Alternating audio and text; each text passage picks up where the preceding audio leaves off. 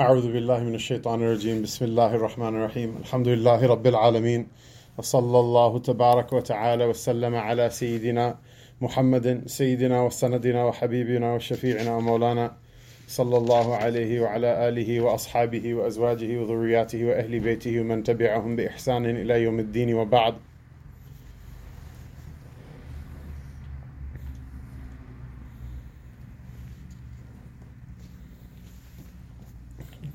Inshallah to invoke Molvi privilege and digress from the topic slightly before uh, starting uh, today's reading.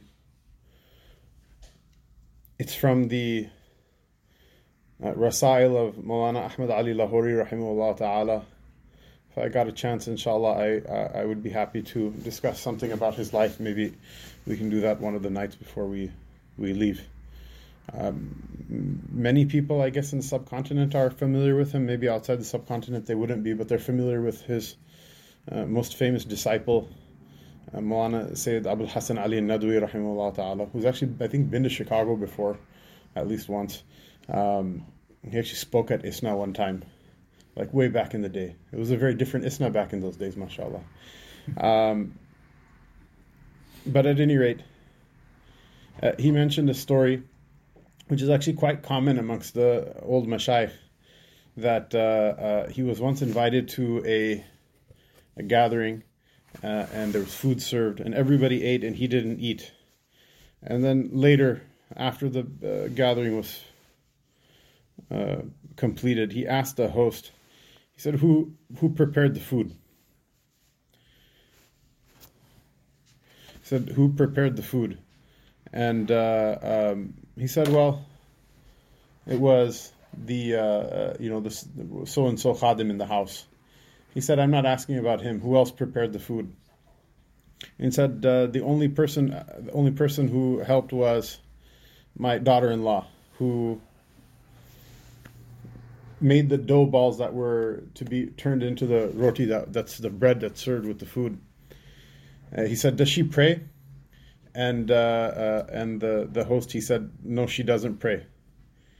Uh, and so he said that uh, it's not really something appropriate that we should be serving. And from then on whenever he would go to uh, that uh, person's house the gathering at that person's house he would make his own bread.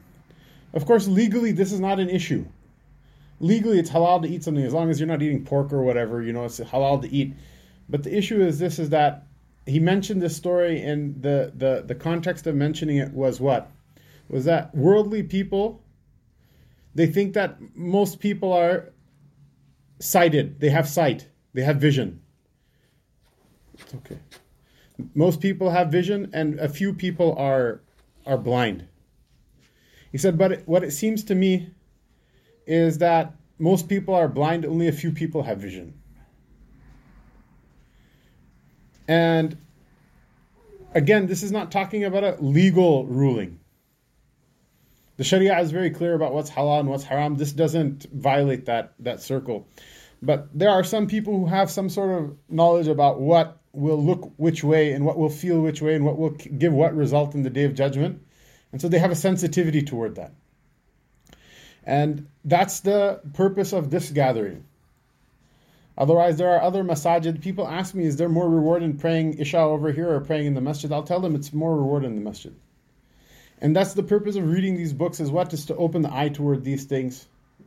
The purpose of a per, you know having this gathering is to open a person's eyes to these things because, in some sense, if you're praying in the masjid, but you are still are still blind to it because you can you're not only blind to bad things, you can be blind to good things as well then there is some sort of problem that's happening. This is one of the reasons we mentioned certain things that are common practices amongst the masajid or common practices amongst the Muslims in America or in conferences or in gatherings or groups or certain types of preachers. The point is not to hack them down and to say bad about them. At the end of the day, Allah Ta'ala gave them La ilaha illallah, they're Muslims. We expect that these people will be in Jannah forever one day.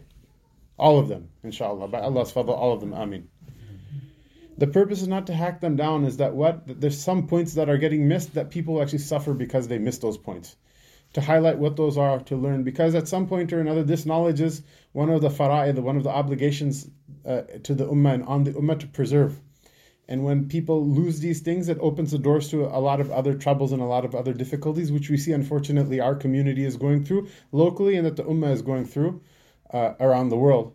Uh, uh, otherwise, in the context of in this Risala mentioning that it seems to me, he says, most people think that most people are sighted, but it seems, and a few are blind, but it seems to me that most people are blind and just a few are sighted. That this is the, the, the very problem that people see in the prayer mats that we sit on. They see a, a type of uh, uh, tedium, and they see a type of poverty and bad uh, condition. And they see in other cars and other houses and in flash, flashing lights and neon uh, lights and decorated gatherings and you know good food and wealth and riches they see a, a type of attraction and a type of, uh, of, uh, of energy and charisma that draws them. Whereas the person who their eye opens to these things, he'll see in every thread that a person makes sajda on in a place. The fact that somebody prayed here, that you prayed here right now, it means that in the every thread of the carpet there's nur.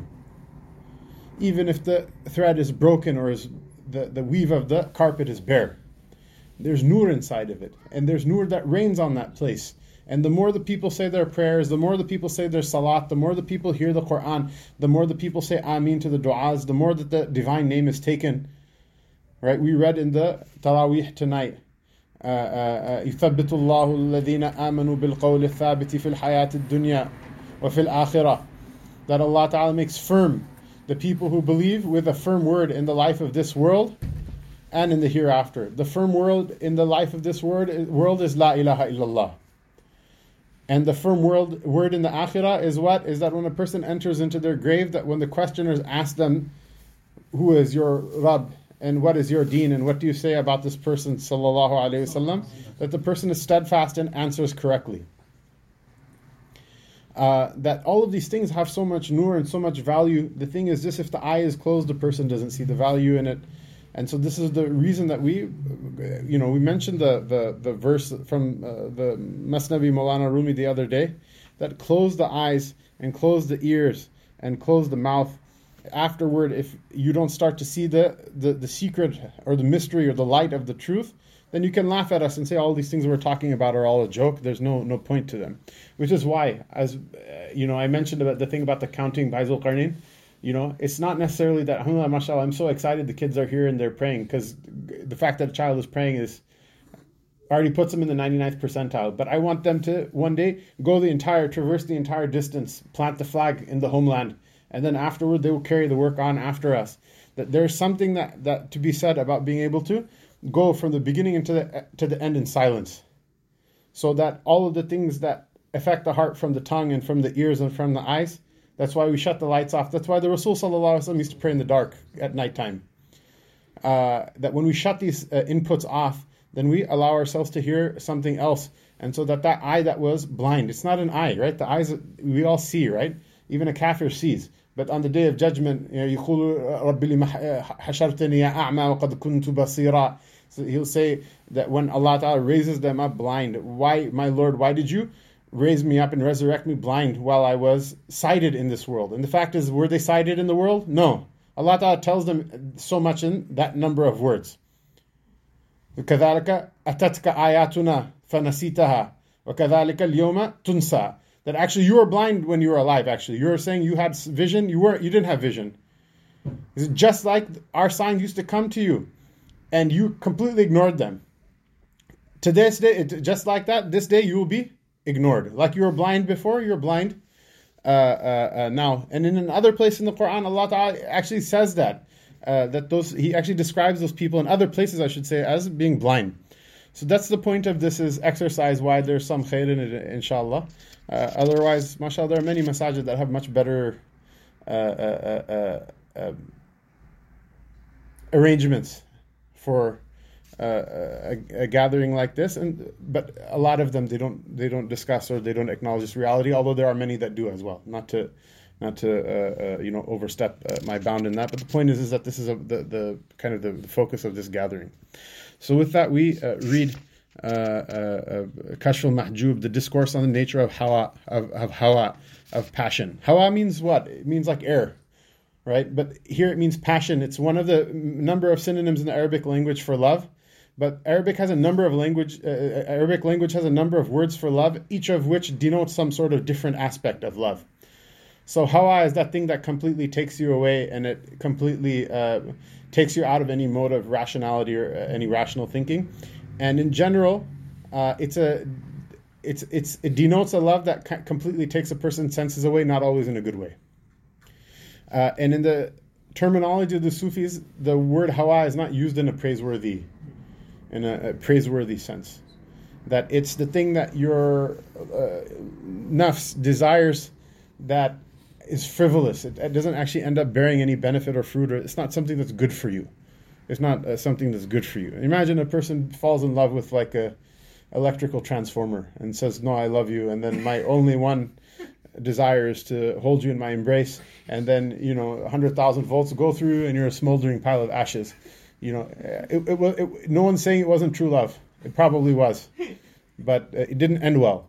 So that's that's what we're talking about when we talk about hawa, the passion of the nafs.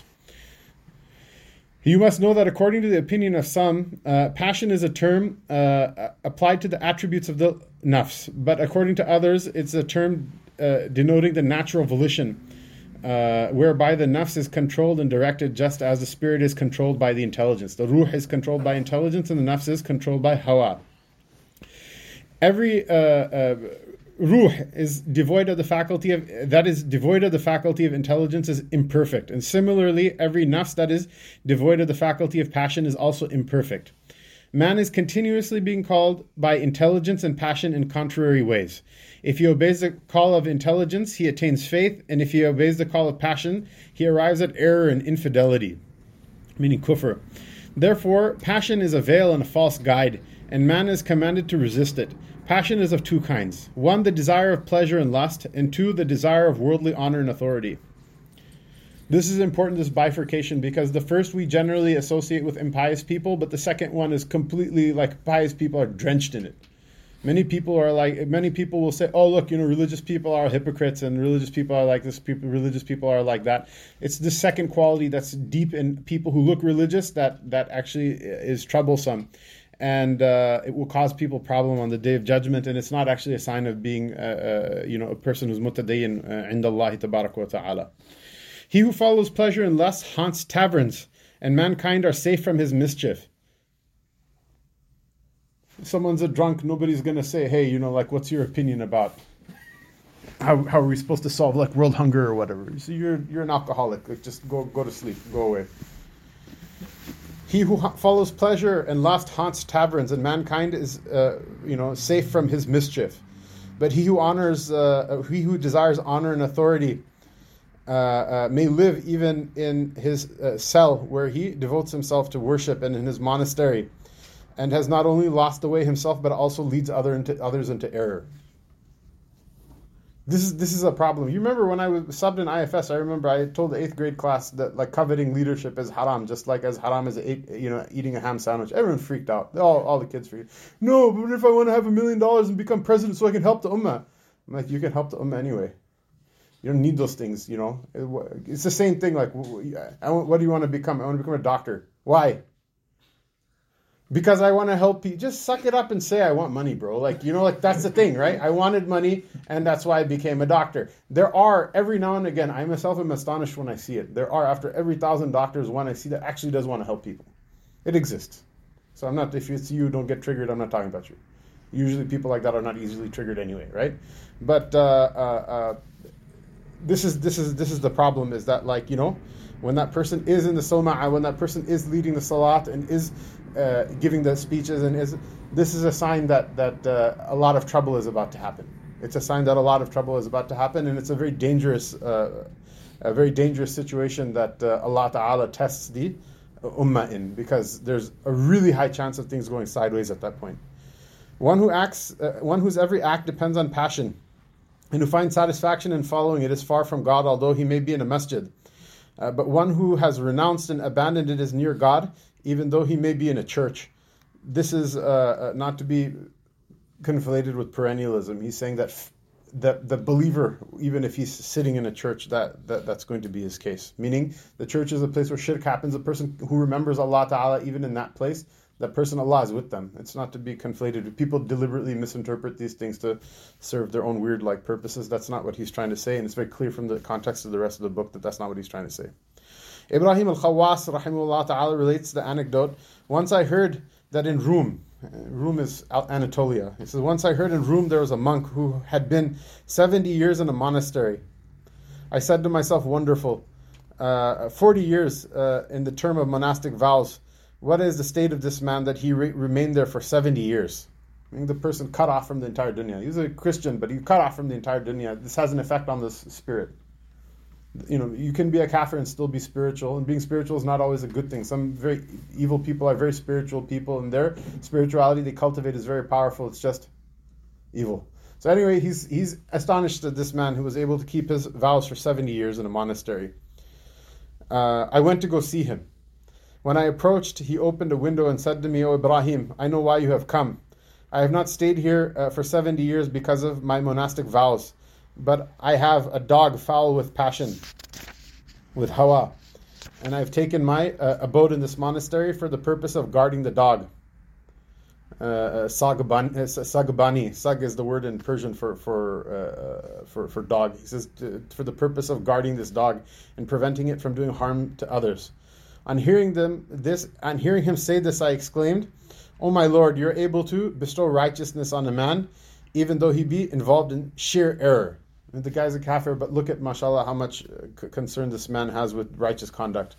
He said to me, O Ibrahim, how long will you seek men? Go and seek yourself, and when you have found yourself, keep watch over yourself. For this passion uh, clothes itself every day in 360 diverse garments of Godhead and leads men astray.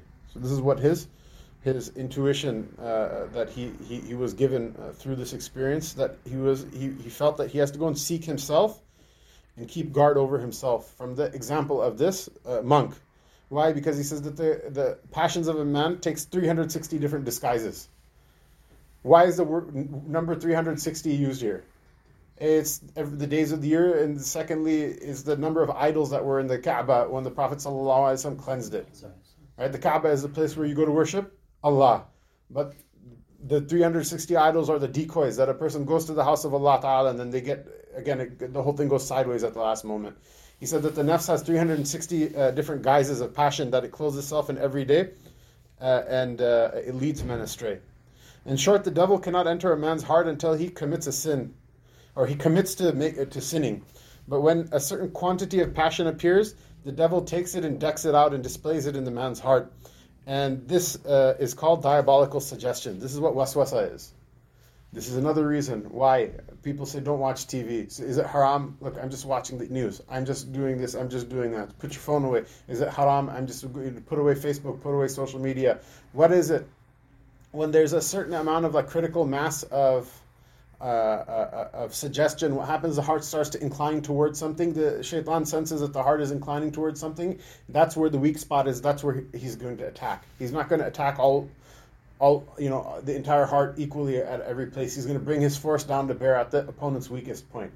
If you ever fight a war, that's how you should prosecute your war against your enemies as well. Trust me, they do that against you. Uh, so that's where the, the, the diabolical suggestion, the waswas, is going to come from. It begins from passion. In reference to this fact, God says to Iblis when he threatened to seduce all of mankind, "Verily, you have no power over my servants." For the devil is really uh, the devil is really in a man's lower soul and passion.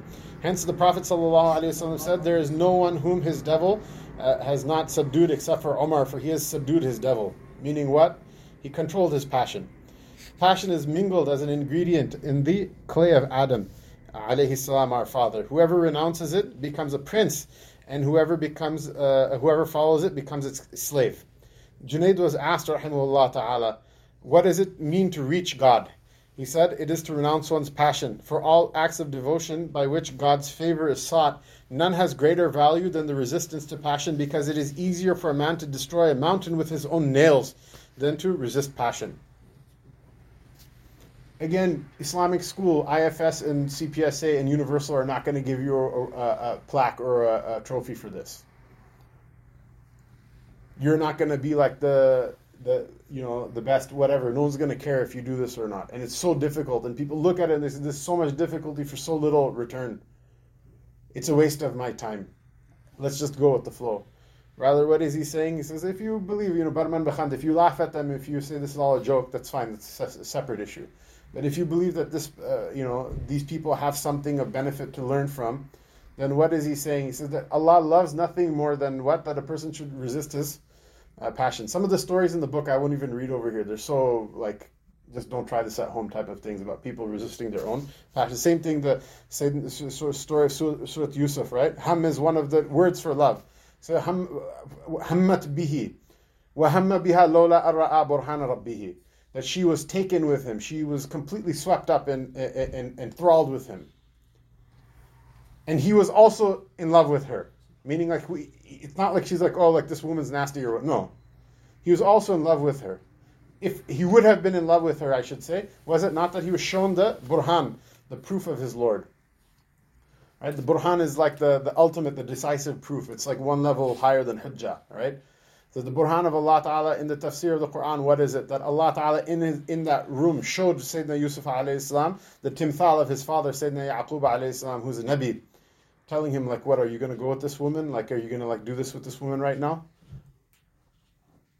And so the, the, the resistance to the passion is what? It's the path of the Anbiya Islam. It's not just you know like kind of like Sufi babble that we say, oh, it's all a waste of time. This is nonsense. This is unproductive. This is this. This is that. This is the other thing.